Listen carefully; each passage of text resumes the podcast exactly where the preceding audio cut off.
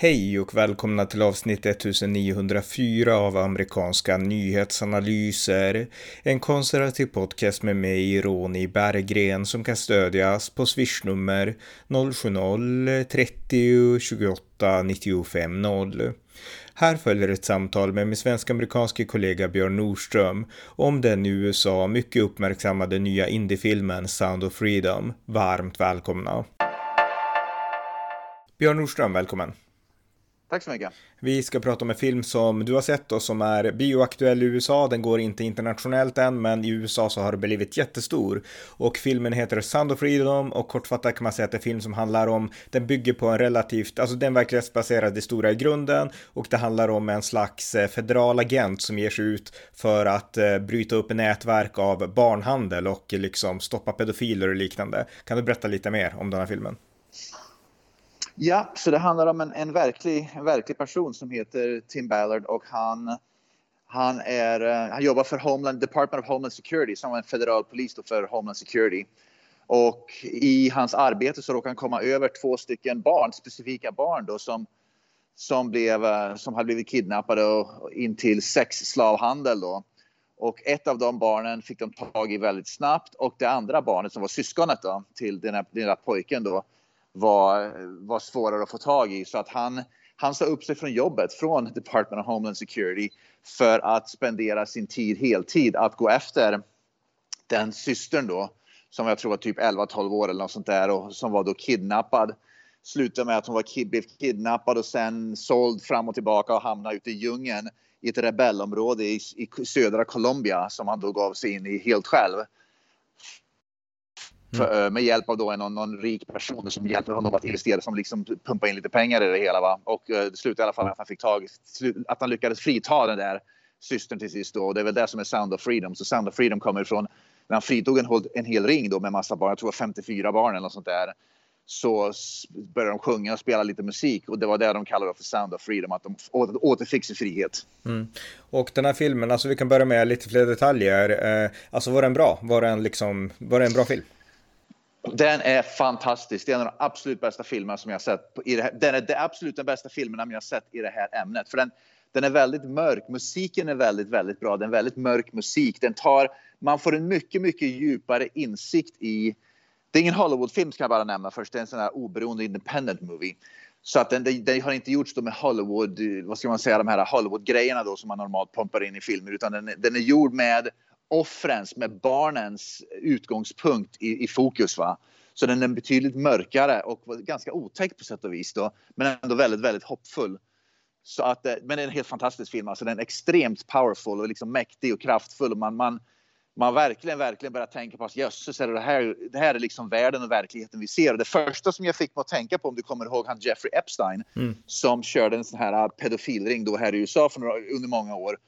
Eh, på, det var, han var från USA men också han körde, han hade väl någon slags ö någonstans mm. utanför. Dit, utanför dit, många kändisar kom och, dit många kändisar kom och träffade Precis. små tjejer. Mm. Det, det, första jag tänkte på när jag såg den filmen var Jeffrey Epstein, att han är den, en, en, en klient till det här. Mm. Till den här operationen då där barn köps och säljs och används som sexslavar. Mm. mm. Ja, men det är jätte... Så väldigt, väldigt kraftfull. Ja, men det låter jätteintressant och det låter otroligt viktigt. Eh, det är bara det att det har uppstått, eller vi kan börja med det faktum att filmen ens kom ut, därför att den här filmen blev, av vad jag förstått, eh, rejectad, alltså yeah. Hollywood eller de här stora yeah. liksom Amazon och Netflix, de sa nej till att streama den, och, eh, eller producera den kanske. Så att de fick eh, driva det här på egen hand, göra den till en independent film och så var det ett kristet bolag, yeah. Angel Studios i Utah, jag tror att de är mormoner, men de valde i alla fall att producera den här filmen. Och eh, skådespelaren som spelar då den här eh, tidigare agenten då, Tim Ballard, den riktiga personen. Skådespelaren heter Jim ja. eh, Caviezel och, och, och, han är, eh, det var han som spelade Jesus i Passion of the Christ, den här gamla Mel Gibson-filmen ja. från 2004 typ. Så att eh, han har huvudrollen även i den här filmen. Ehm, men, men det intressanta då, det är att den här filmen då, den vart, som de säger själva, rejectad av Hollywood och av de här stora plattformarna. Ja. Och trots det så har den slagit enormt. Jag läste någonstans nu att den har nått upp i, jag vet inte om filmen har gått i en vecka eller två eller någonstans, men den har fått upp ihop 84 miljoner dollar. Och den ligger alltså i topp med liksom den nya Mission Impossible och så var det någon annan skräckfilm som låg högt upp. Och eh, den här ligger alltså i topp på liksom tittningar. Ja, absolut. Det var ju helt oväntat. Men, eh, och jag såg en intervju, det var du som skickade mig faktiskt, med, med den riktiga Tim Ballard, han som då är inspirationen för den här filmen, som, som då gjorde det här på riktigt. Då. Och han pratar just om att, um, och jag såg även då en intervju då som också du skickade, det var med eh, producenten och han som är director för det hela. Och bägge pratar ju då om att det här, det här är någonting, att det, det, det går in i människors hjärta på ett djupare sätt än en Hollywoodfilm. Och att människor, att den är liksom, att den är, blev förkastad av Hollywood och även av vänsterliberal, vänsterliberal media har ju helt kapat den, förkastat den totalt. Och det gör att människor istället blir nyfikna. Det är som att, ungefär som att om, om Aftonbladets ledarsida förkastar någonting, ja då måste man ju se den, då måste man göra, då måste det vara rätt alltså. För att mm. när de förkastar någonting, då vet man ju att det, som, det de förkastar är det rätta. Mm. Så att det, det, har blivit, det är en folkrörelse, det är en gräsrotsfolkrörelse som filmen liksom som filmen får hjälp av och, och, och, och som, det är liksom gräsrotsfolket som tittar på den här filmen. Och att Hollywood förkastar den, det, det, det har att göra med att, det kan vi komma in på också, va? men det har också sina anledningar. Ja, jo, men innan vi kommer in på det och liksom den här kritiken så tänkte jag, en gräsrotsrörelse, du kan ju berätta hur, hur du lyckades se den, därför att bara det, liksom, det är inte, alltså det, det är inte helt, det var inte, verkar inte vara helt liksom normalt tillvägagångssätt som de marknadsför sig på sådär. Nej, det här är första gången som jag någonsin har upplevt det här på bio. Man får, man får biljetter citattecken gratis. Det, kallas, det, det är ett system här, jag vet inte om det finns på svenska, där det heter Pay it forward.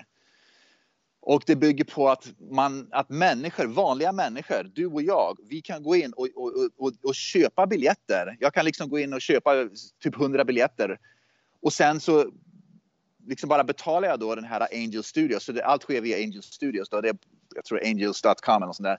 Men i alla fall, då ska man in och så betalar man pengar och sen så kan andra människor se den gratis. Så att man behöver inte betala. Så att jag fick gratisbiljetter med andra ord. Så var någon annan, vilka de andra är, det vet man ju aldrig. För det är bara vanliga personer som går in och köper massa biljetter. Och sen så gör de biljetter, sen är biljetterna bara tillgängliga på Angels Studios eh, webbsideplattform då. Och sen så går, går, bara en sån som jag in och så bara tar jag en sån biljett gratis och går och tittar på filmen. Va? Så att med andra ord, människor som har resurser och pengar betalar för andra människor som kanske inte har resurser och pengar att kunna gå och titta på en biofilm. Så det gör att, att man kan gå och titta på den gratis om det är så när man vill. Eller så kan man betala som vanligt när man går till bion. Ja, ja, men det är jätteintressant. Men det är också intressant att de har fått in den här filmen på alltså biografer i hela USA. Därför att jag menar, i Sverige har vi väl en del oberoende biografer, men det är inte många. Alltså gör man en egen indiefilm, alltså sannolikheten att den går på alla bio, alltså över hela landet, den är jätteliten liksom. Men eh, alltså man har lyckats med det här. Alltså den här har distribuerats utanför de här stora liksom Hollywood-nätverken och de stora medieplattformarna. Så har den ändå visats på biografer i alltså stora delar av USA. Ja, två av de absolut största. Den största biografkedjan i USA heter AMC, AMC. Och den, har vis, den visar filmen då på, jag har gjort det nu sedan den kom ut. Mm. Och även då, jag gick och kollade på, på en biografkedja som heter Harkin, så det är också en av de största i USA. Och den visar den också, vilket är ovanligt för normalt för sådana här independent, indies, independent movies, oberoende filmer. De distribueras bara via oberoende biografer, typ sådana här privatägda mer som är, som är mindre. Det är inga kedjor utan det är en liten mamma och pappa shop då, lite biograf då, som, som visar den. Men av någon anledning, vilket är väldigt positivt, så har de här stora tagit in den också. Nu har jag hört också att vissa har haft problem att helt plötsligt under filmen så har filmen stängts av. Filmen har luftkonditioneringen har stängts av. Det har varit en hel del citattecken problem när filmen har visats så att de var tvungna att sluta visa den. Vissa hävdar då att det var bara ren slump, vilket är väldigt ovanligt, och andra hävdar att, att det har att göra med att personen i fråga, den som bokstavligen liksom kör, eh, liksom kör filmen, är då en vänsterliberal som ogillar att den visas och vill jävlas med människor och titta på den. Va? Så det har varit väldigt ovanligt mycket händelser som har gjort att filmen har inte kunnat visas på grund av luftkonditioneringen paja, citattecken eller att filmen av något tecken, eller liksom att att film, liksom filmkameran då, som då visar filmen, vad den är, projektorn, eh, förstö, eh, liksom funkar inte. Eller något sånt där. Så många, många konstiga saker har hänt. Men filmen visas i alla fall i stora, i stora nummer. Mm.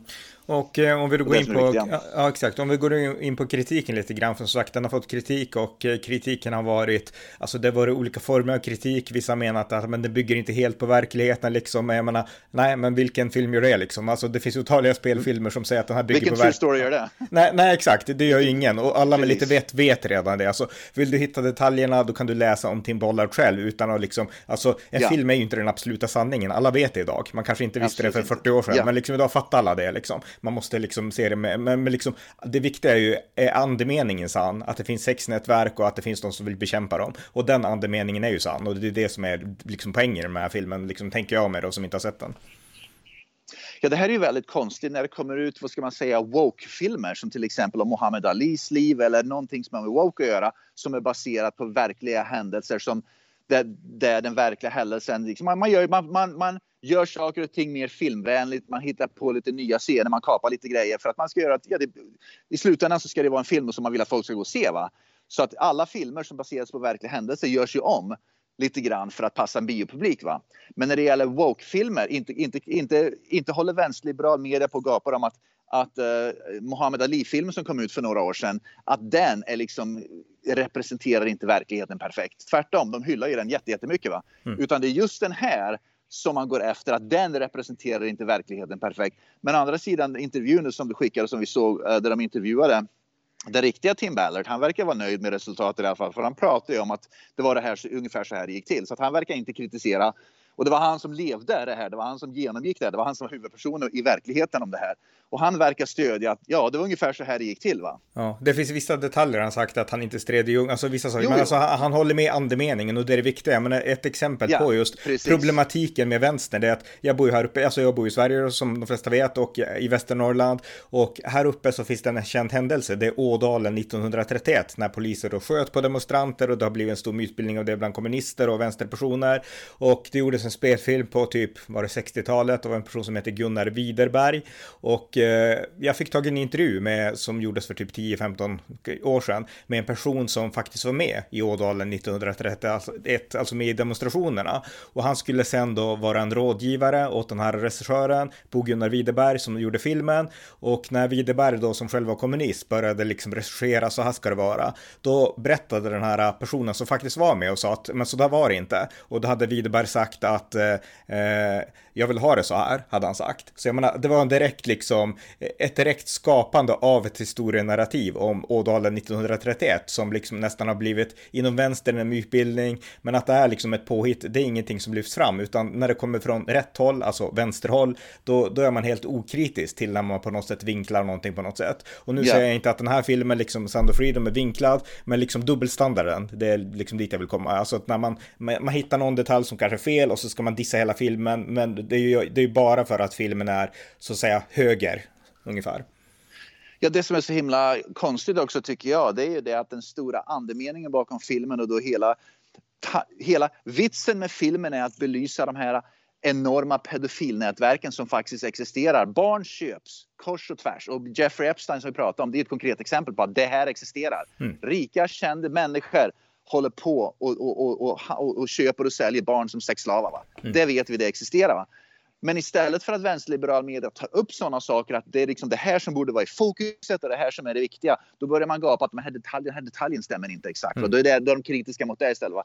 Jag hörde också att nu ska ni i alla fall visa den här filmen inför kongressen och senatorerna då, den 25. Jag antar att den 25 eh, juli, de pratar om, för de datum 25. Va? Men just att istället för att ta upp en gång för alla att, att den största industrin kanske efter drogindustrin i världen är nästan är, är liksom det här barnslaveri, sexslaveriindustrin som är enormt stor, framförallt här i USA. Mm. Men det tar man inte upp utan man istället går in och ger sig på massa detaljer som blir fel. Och då undrar man ju vad är det för fel på de här liksom, recensenterna då som, som, som, som, tänker, tyck, som tänker så? Ja. Här var ju en fantastisk möjlighet för vänstern och högern Mm. Att komma tillsammans, att, att liksom förenas i någonting som vi alla borde kunna ta avstånd ifrån. Barnsexslaveri, det tycker man är normalt. Det kan vi alla ta avstånd ifrån oavsett vilken ideologi och politiskt parti du röstar på och så vidare. Och så vidare. Men inte ens det kan vi göra. Vilket för mig är helt chockerande. Men jag tänkte bara nämna det här också. Tittar vi då till exempel, och du har jag pratat om det här ofta. Tittar vi på liksom på hur Pride fungerar i transrörelsen så sexualiserar man ju barn. Mm. Det är liksom, barnsexualisering har blivit en del av de rörelserna nu. Va? Och den här filmen belyser just hur, hur fruktansvärt vidrigt det är att sexualisera barn. Det har ingenting med Pride att göra, den här filmen har ingenting med Pride eller transrörelsen. Men den visar då att de här människorna, pedofilerna, sexualiserar barn. Och det är barnsexualiseringen som den är emot. Va? Mm. Och det, det, verkar som att vissa i liksom media har ett problem med, med, med att vara emot barnsexualisering. Ja, alltså media måste börja granska sig själva lite mer kritiskt. Men det finns också en annan invändning som jag vill ta upp och det är att de här som har anklagat den här filmen för att liksom vara konstig, de menar också att det finns en konspirationsteori inom den här rörelsen Qanon, eh, det som uppkom kring 2019-2020 och var ganska aktiva i presidentvalet. De stödde Trump och de drev olika konspirationsteorier om en djup stat och att världen styrdes av pedofiler. Alltså det är ju en ren konspirationsteori det. Och eh, den hypades väldigt mycket och då är det någon, jag tror att om det är till och med skådespelaren Jim Caviezel som har på något sätt, ja, lite vara inne i de kretsarna och då använder man det för att svartmåla hela den här filmen. Men det var så intressant att den här Tim Bollard då som intervjuades, som filmen handlar om, alltså den verkliga personen, han sa att den här filmen har de jobbat med sen, alltså i många år. Det jag gjorde, det gjordes för mer än tio år sedan. Det var ingen som visste vad QAnon var då. då. Ja, exakt. QAnon ja. fanns inte då, alltså oavsett, alltså QAnon fanns inte. Så att det här började planeras och göras ja. långt innan den här konspirationsteorin fanns. fanns. Så att det, om den används så är det konspirationsteorin som kanske vill utnyttja filmer felaktigt. Men filmen står ju på sin egen liksom grund. Eh, och jag menar, det tyckte jag var en klockren poäng för att det bunkar de här som liksom vill sammanblanda eh, en belys ett belysande av trafficking med liksom Qanon. Ja, precis. Så, eh, och, och, det var ju som han nämnde då, den här producenten i intervjun eh, som, som du skickade länken till. Och han pratade just om att han försökte distribuera den då. Den började för åtta år sedan och sen har det tagit tre år att det är någon och jag tycker det är också väldigt undligt att det tog Hollywood, att, att Hollywood förkastade filmen i under tre år och så hittade han ett, ett oberoende bolag då. Att ingen ville se den här. För när man väl ser filmen, oavsett, glöm alla de här konspirationstiderna och Kanan och allt vad det nu är. Filmen i sig står helt själv som en mycket, mycket, mycket alldeles fantastiskt bra film. Mm. Oavsett allting annat. Och det är det jag tycker är så konstigt. Hollywood som normalt är ute efter att tjäna pengar antingen förstod de inte vilken möjlighet de har att tjäna pengar på den här filmen eller så ligger det något annat i bakgrunden som, som är rätt skrämmande. Men att de förkastar den här filmen, att de inte vill ha någonting att göra med den, för mig är väldigt, väldigt konstigt. För filmen i sig, glöm allting annat. Gå bara och titta på filmen och det är en jätte, jättebra, spännande film som också är väldigt ganska otäck. Men Hollywood har gett ut betydligt många film, har gett ut massa, massa filmer som är betydligt, som är mycket, som är riktigt dåliga alltså. Det har de inga problem med. Men det här som är en väldigt, riktigt bra film, va? Den ville de inte ge ut och det är för mig, jag förstår det inte riktigt. Nej, jag, jag, tror alltså det är säkert en kombination. De, tro, de fattade inte att den här skulle bli en sån succé, att de hade kunnat tjäna pengar på den, de trodde förmodligen inte det. Och därtill så är det ju liksom, alltså Hollywood är ju vänsterpräglat, så att de tolkade det här förmodligen som en högerfilm. Och min fråga är, för jag menar det är ingen snack om att den har snappats upp av höger, de pratar om det på Fox News hela tiden, republikanska politiker, så Donald Trump tänker se den. Så jag menar, det är liksom, det har ju blivit en, en symbol för högern, för det är högern som har tagit till sig det här budskapet, det här viktiga budskapet att bekämpa trafficking. Men det är inte, alltså om man ser filmen, är det en politisk film som sådan, alltså filmen i sig? Absolut inte, det finns ingen politik. Det enda, en sak som jag tror då vänsterlinjen vänstern då är emot är att de ger en referens till Gud typ tre, fyra gånger. De nämner Gud tre, fyra gånger. Så att det, att det är en krist, den baserar på en kristen tro, mm. det, det, står uppenbart under filmen. Och det är kanske det som vänstern och Hollywood är så arga på och inte vill ha någonting att göra med. Va? Men det, har, det, är ingen politik. De pratar inte om republikaner, mm. demokrater, konservativa eller liberaler överhuvudtaget. Det nämns inte. Mm. Utan det här är bara liksom en, en familjefar som vill rädda massa barns liv oavsett politik och oavsett ideologi eller någonting annat. Han vill bara rädda barn. Punkt slut. Men, men alltså, det, då, då, vill jag avrunda i alla fall med att säga att det, det påminner mig om, minns du den här serien 24 som gick alltså på ja. 2000-talet med Kiefer med Sutherland? Sutherland. Ja, exakt. Ja, ja. Han spelar den här agenten Jack Bauer. Jag var en stor fan, jag såg alla säsonger. Och det som var så coolt med den, det var att den skildrade, skildrade ju kriget mot terrorismen ur ett patriotiskt perspektiv. Alltså terroristerna var de onda och den här patriotiska amerikanen som dunkade på terrorister, yeah. han är den goda liksom. Och jag tyckte yeah. det var helt skönt och det var ju Fox News som hade gjort den, eller Fox Network. Och eh, den yeah. här fick mycket skit från vänsterliberalt håll och till slut så, ja, den tynade väl ut till slut då. Men, men alltså, där var det ungefär likadant, det var kritik i Sverige också. Och det var inte heller en politisk film, alltså det handlar inte om republikanerna och demokraterna, utan det handlar om USAs kamp mot de onda terroristerna. Och då tycker man väl att där skulle väl alla kunna vara ense på samma sätt som man kan vara ense om att man ska bekämpa pedofili. Men det var man inte, därför att den här filmen tolkades ju patriotiskt, och den var ju patriotisk politisk så att republikaner tog till sig den. Det var, jag tror John McCain och många andra, de pratade om hur tuff Jack Bauer var på tv och sådär. Så att då blev väl vänsterliberaler anti bara därför. Så jag menar, för vänsterliberaler verkar liksom de politiska effekterna vara viktigare än budskapet. Alltså om en, om en tv-serie som 24 gynnar republikanerna, då är den dålig. Och om ja. en film som Sound of Freedom gynnar republikanerna, då är den dålig. Även om budskapet i sig själv är jättesunt liksom. De missar helt budskapet. Allt ska handla om politik, allt mm. ska handla om ideologi. Men förhoppningsvis nu, efter det som har hänt med Bud Light och Target med alla bojkottar och pengar de har förlorat och så vidare. Och, alltså, och även nu den här filmen som har blivit en, en riktig box office smash. Förhoppningsvis börjar filmstudios och alla de där börja förstå nu att den konservativa gruppen har i alla fall, skit i att de är konservativa, det finns en enorm köpkraft. Mm. Om du avstår från att köpa eller om du beslutar dig för att gå och köpa någonting så finns det en oerhörd köpkraft som vi inte kan ignorera. Gruppen är för stor, det finns för mycket pengar att förlora eller att vinna som vi måste helt enkelt ta hänsyn till. Och det är det jag hoppas nu att Hollywood börjar förstå att när, de här, eh, när en sån här, eh, det här filmbolaget då, när de här filmerna kommer ut, även om det då kanske är en konservativ kristen grupp som har gjort filmen, är det en bra film så visar den det för att om inte annat finns det jäkligt mycket pengar att tjäna. Och jag såg också nu att den här filmbolagen nu, Angel Studios har nu, har, ska nu släppa två nya filmer. En kommer ut i, uh, tror jag, om bara ett par, tre veckor och den andra kommer ut i november. Som också så att det verkar som att de har fått, som ett direkt resultat av att Hollywood förkastade dem har de fått en enorm push och blivit promotad på ett oerhört sätt genom den här Sound of Freedom. Mm. Så det filmbolaget Angel Studios kommer nu att pumpa ut många fler filmer därför att de kommer att tjäna massa pengar på den här. De får uppmärksamhet och människor då konservativa som du tycker att Hollywood är bara skit ändå kommer att frivilligt vilja gå på de här filmerna för att stödja det här oberoende kristna bolaget då för att kunna ge ut mer, mer filmer. Ja, och då kan vi också säga att Hollywood som sådant är ju inne i en strejk nu. Jag tycker det är synd för det är många filmer och tv-serier som jag väntar på som, som blir uppskjutna nu. Men alltså Hollywood strejkar ju och det är ju också en möjlighet för de här indiebolagen, de kristna bolagen ja. att verkligen flytta fram positionerna. Så att det är ju väldigt hoppfullt. Och jag tycker också som sista sak här att eh, alltså det här visar verkligen, alltså jag är ju väldigt fascinerad av USA som du vet, jag bor inte i USA, men alltså det här hade aldrig kunnat ske i Sverige. Det är det som är grejen, därför att här är det, det finns inte den här folkrörelsen på samma sätt sätt. Jag menar, i USA har vi verkligen en medialit som är i minoritet, som vill trycka ner ett perspektiv på folket och eh, vissa, alltså, men det finns liksom ett stort motstånd mot det. Men vi kan se motståndet mot Bud Light och vi kan se den här filmens framgångar. Alltså, folk reagerar och det syns i verkligheten. Jag menar, det skulle aldrig kunna ske i Sverige. Därför att i Sverige är folk som matade med att ja, men vi ska tycka liksom att det här är en konstig film och den här ska man inte se och det är säkert, alltså du förstår, du förstår precis vad jag menar liksom. Och jag menar igen, i grund och botten så är det, halv, det är halva väljarkåren som står bakom en sån här film. Va? Och hälften av konsumenterna som står bakom. Och förmodligen många av de här konsumenterna har även en hel del resurser och pengar. Va? Mm. Så att det är en oerhörd köpkraft som ligger bakom en i tiotals miljoner människor. 50, 75, 100 miljoner. Jag vet inte hur många det är men, men vi pratar alltså om tiotals miljoner människor. Va? Så att det är, en, det är en grupp som inte går att ignorera. Som inte faller för det här medienarrativet som pumpas ut i vänsterliberal media. Mm.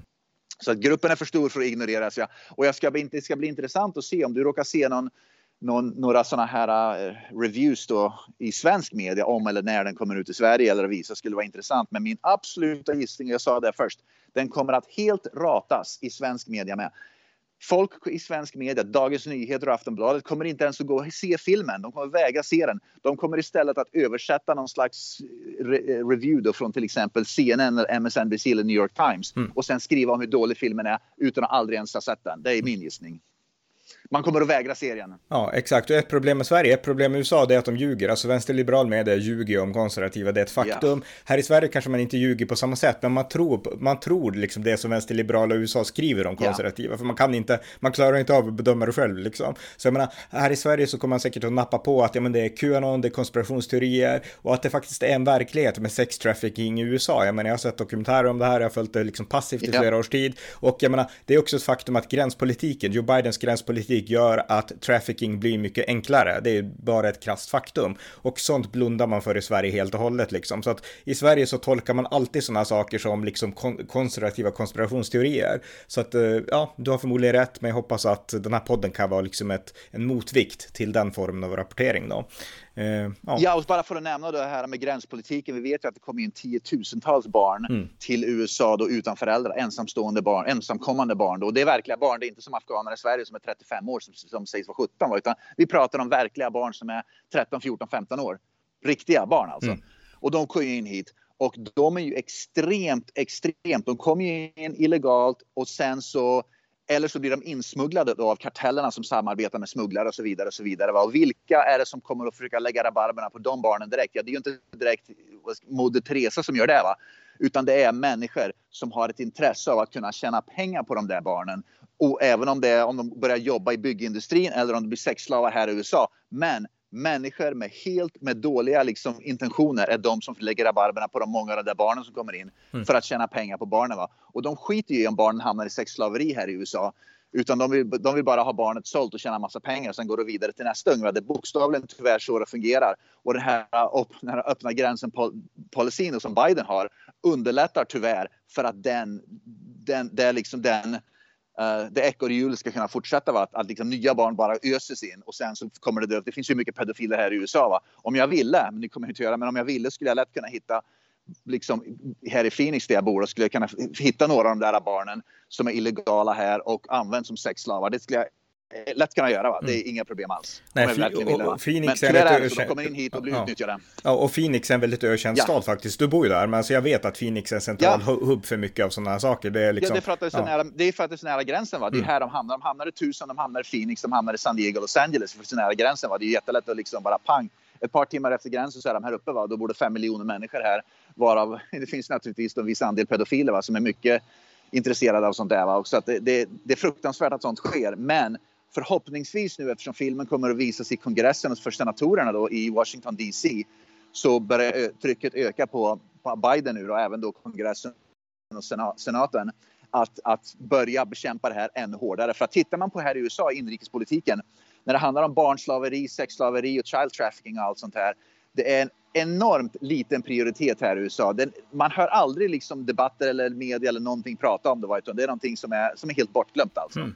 Okej, okay, okej, okay, så man pratar det, mer om... Det, det, det, det tillhör inte vardagsdebatten överhuvudtaget. Och det, och det är väldigt konstigt med tanke på hur stort det är just i USA alltså?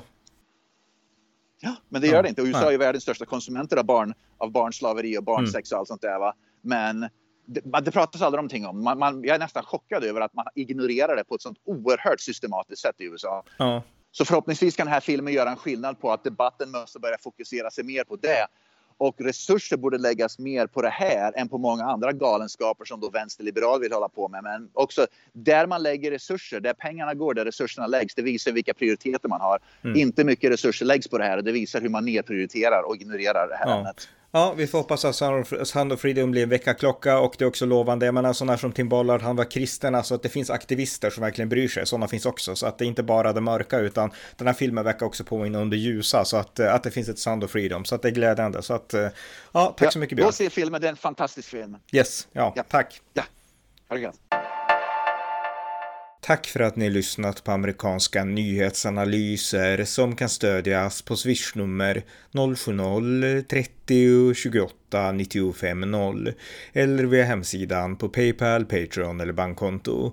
Skänk också gärna en donation till valfri Ukraina-insamling. Allt gott tills nästa gång.